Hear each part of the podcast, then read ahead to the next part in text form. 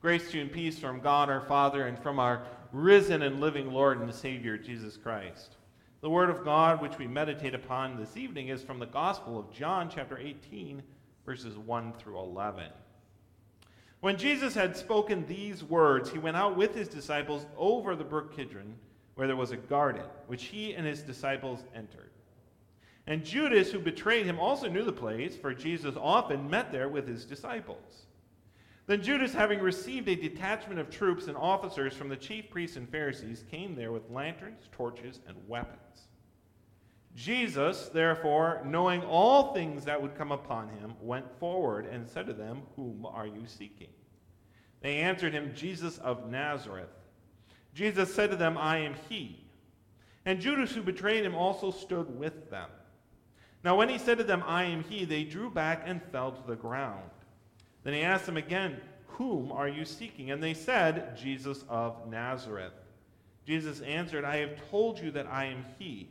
Therefore, if you seek me, let these go their way, that the saying might be fulfilled which he spoke, 'Of those whom you gave me, I have lost none.'"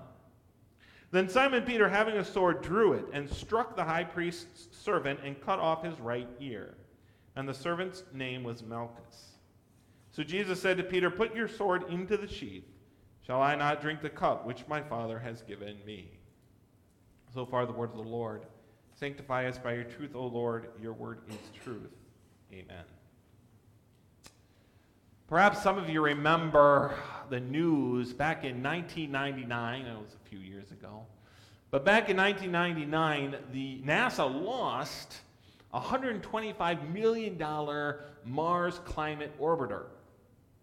They lost it because some of the engineers were using the English standard system, and some of them were using metric. A little misunderstanding resulted in a big loss. Misunderstandings don't usually result in a one hundred twenty-five billion dollars loss in our lives, probably mainly because we don't have one hundred twenty-five billion dollars to lose, most of us. But they do often cause big problems, don't they? Little understandings can cause big problems in our family, in our friends, in our relationships, and many other areas of our life as well. You know, if someone at NASA had taken a little bit of time to ask a very simple question, what measurements are you using? It would have saved them one hundred twenty-five million dollars. And very often, if we would step back and take a moment to ask a simple question, what did you mean by that? That sounded really mean. It sounded really angry. Is that the way you meant it? We could often save ourselves a lot of anger and resentment and other problems as well. But even more importantly than the misunderstandings that we have with one another are those times when we misunderstand God's purpose for us and the things that God is doing in our life. And there are times when, if we would take a step back and remind ourselves of what Paul tells us in Romans, that it is Jesus who died for us, who is the same one who now sits on the right hand of the throne of God and rules all things for the good of his people, we would remember God, the depth of God's love for us. And that no matter what it might look like from our perspective, we might remember God's promises and be reassured that God is in control, instead of misunderstanding what God has in store for us. In our text, Peter misunderstands God's plan, doesn't he?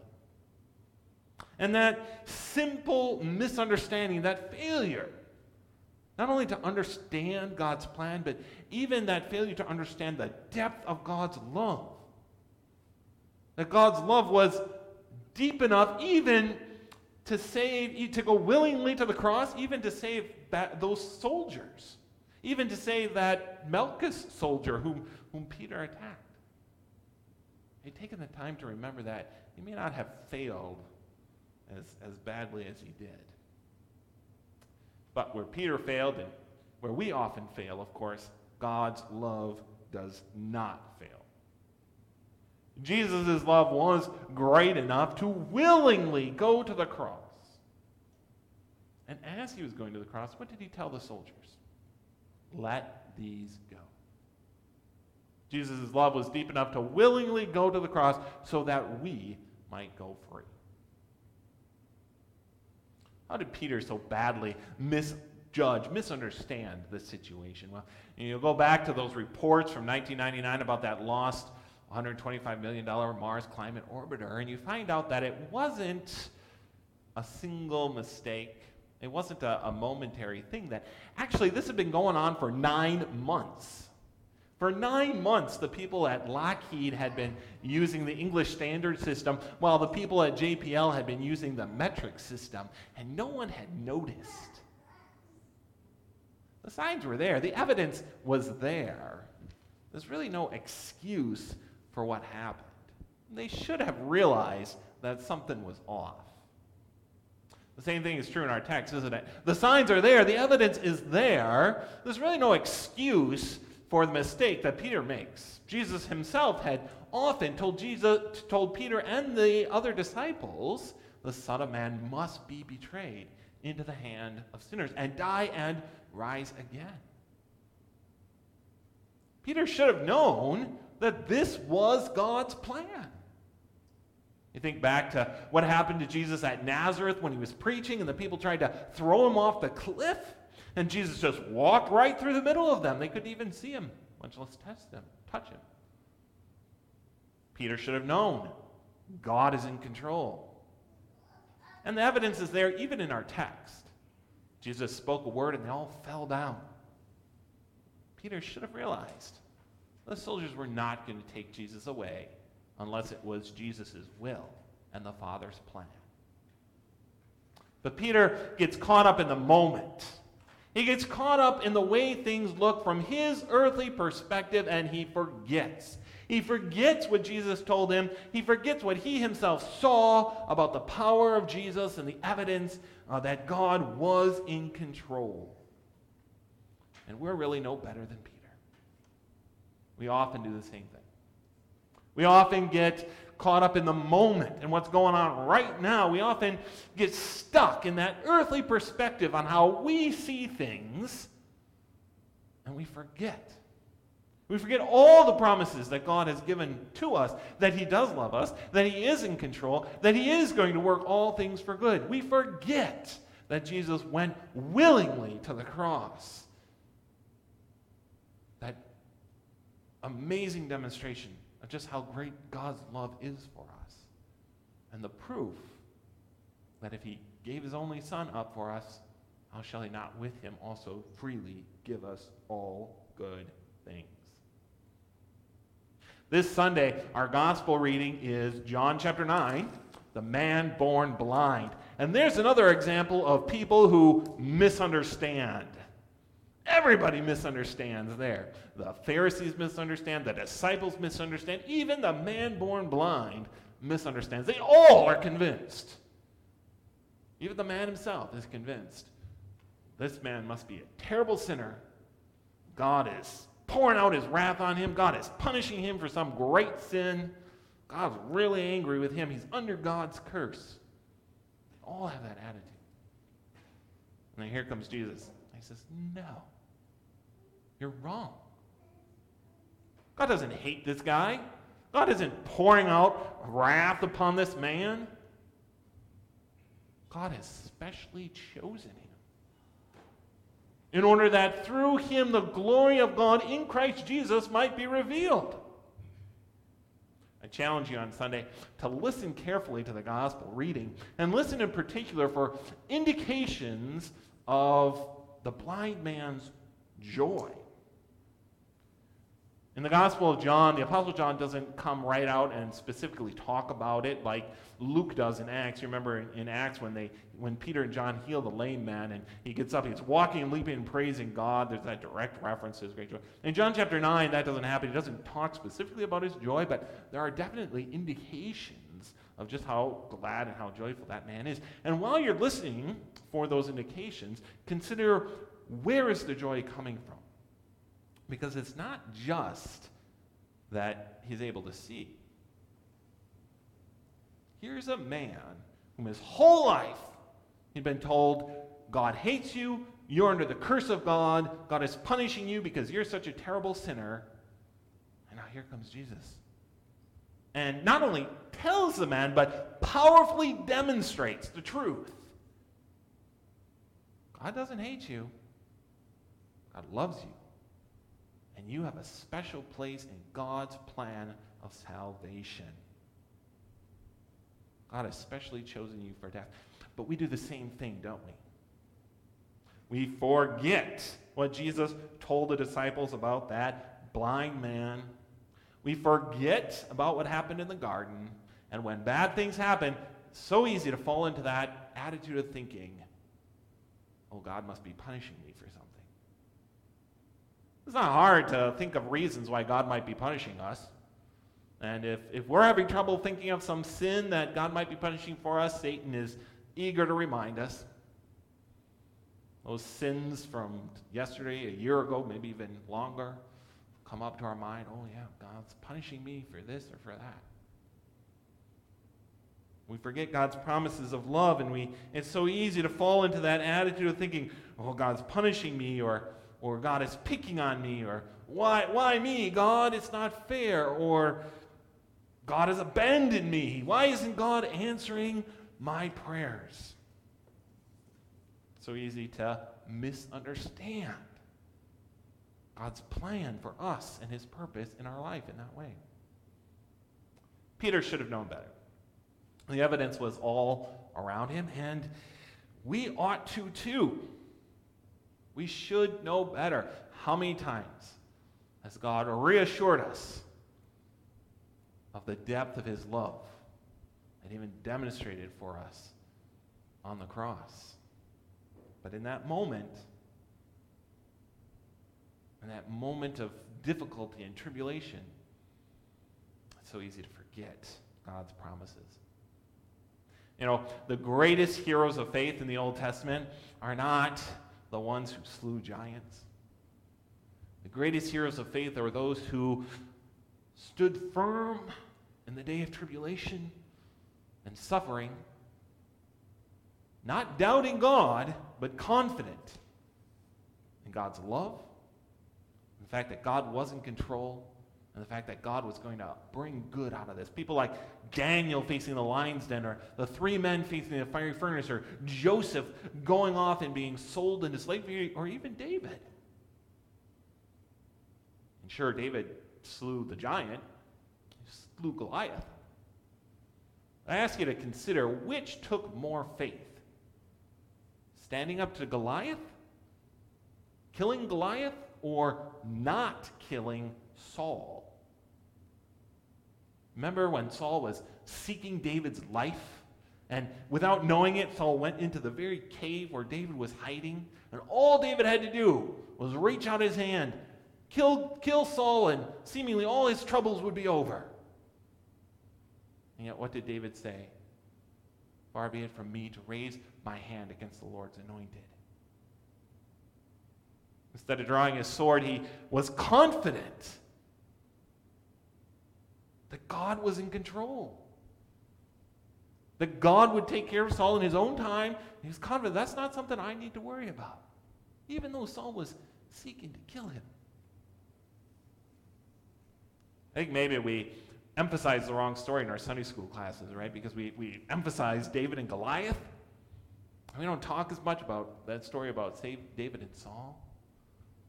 I wonder if we're leaving our kids with the wrong impression. The impression that they need to be ready to draw their swords for God.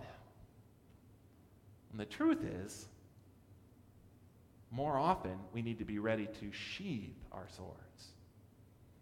Peter was quick to draw his sword to fight the enemies of God. That was the wrong thing, wasn't it? We need to learn to face challenges, accept hardship, with that same confidence that God is in control. Some of you know we've been going through the book of Daniel in our Bible classes. And uh, not this last Sunday, but the Sunday before, we were studying Daniel chapter eight. And one of the members here, one of you guys, ask the best question: why? Why did God give Daniel these visions? These visions of a, of a future that were not going to happen during Daniel's lifetime. Daniel would be dead and gone long, hundreds of years before these visions would be fulfilled. What was the purpose of them? Well, you study Daniel chapter eight, you realize that the, the visions there talk about uh, the history of the Persian Empire, Cyrus, Xerxes, and then uh, also the Greek emperor, Empire, uh, Alexander the Great is specifically mentioned, not by name, but uh, he's specifically pictured and mentioned there. And then after him, the Diadoche, the four generals that take over. So uh, Daniel chapter eight goes through this history that most of us probably learned when we were still young. This is important history, right? This is Alexander the Great. Who doesn't know that name? But that's not the point of Daniel chapter eight. That's all just background. God is just kind of laying out the outline so he can get to this little horn. This little horn that comes up and represents a man by the name of Antiochus the fourth Epiphanes. And if you've been coming to Bible class, you know that name by now, right? Because I keep saying it over and over again. Really drill it. Really make sure you guys remember it. And there's a name we never learned about growing up. There's a name that most of the world, who cares? He's not that important to history. But this is the purpose of these visions, because this man, Antiochus the fourth Epiphanes, when he became ruler, did terrible things to God's people. Awful things. He forbade the worship of the Lord, and anyone who had a, a scroll, uh, the scroll of the law, the Old Testament in their house, he killed them. If anyone was found with a Bible in their house, they were slaughtered. God doesn't care about Alexander the Great. He doesn't care about Artaxerxes. He doesn't care about the Battle of Thermopylae. What he cares about is his people and warning his people about the coming of this terrible man. Because imagine yourself in that position. You're one of the, the Israelites living in Israel under this man. He's just slaughtering God's people. How easy it would be to misunderstand, right? To think God has abandoned us. God has forgotten about us. God doesn't care about us. God is not in control. Then you read Daniel chapter eight. This is a powerful reminder that you're wrong. God hasn't forgotten his people. God warned his people that this would happen so that when it did happen, they would know he still has a plan for them. He's going to work it for good. The truth is there in our text. The truth is evident in our text. Jesus went willingly to the cross. And as he goes willingly to the cross, he tells the soldiers, let these all go. He went willingly to the cross so that we don't have to. He bore our sins, as we heard about on Sunday, so that we would be free from the weight of the guilt of sin. We don't have to worry about God punishing us for some sin we did in the past, because that sin is on Jesus now. He went willingly to the cross so that we would be free from the fear of death, because he died for us. Don't misunderstand God's plan. We don't always know why somebody is maybe blind from birth, or why God allows people like Antiochus the fourth Epiphanes to, to persecute his people. We don't always know why, but we do know. It's not because God has forgotten about us. It's not because God's love has failed. It's not because God is not in control. Don't misunderstand. God's love has not abandoned you, no matter what things might look like from this earthly perspective. Romans eight. What then shall we say to all these things? If God is for us, who can be against us? He who did not spare his own son, but delivered him up for us all, how shall he not with him also freely give us all things? Who can bring a charge against God's chosen? It is God who justifies.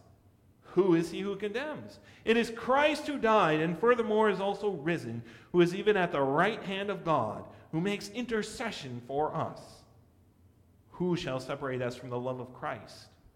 Shall tribulation, or distress, or persecution, or famine, or nakedness, or peril, or the sword? As it is written, for your sake we are killed all day long. We are counted as sheep for the slaughter. Yet in all these things we are more than conquerors through him who loved us.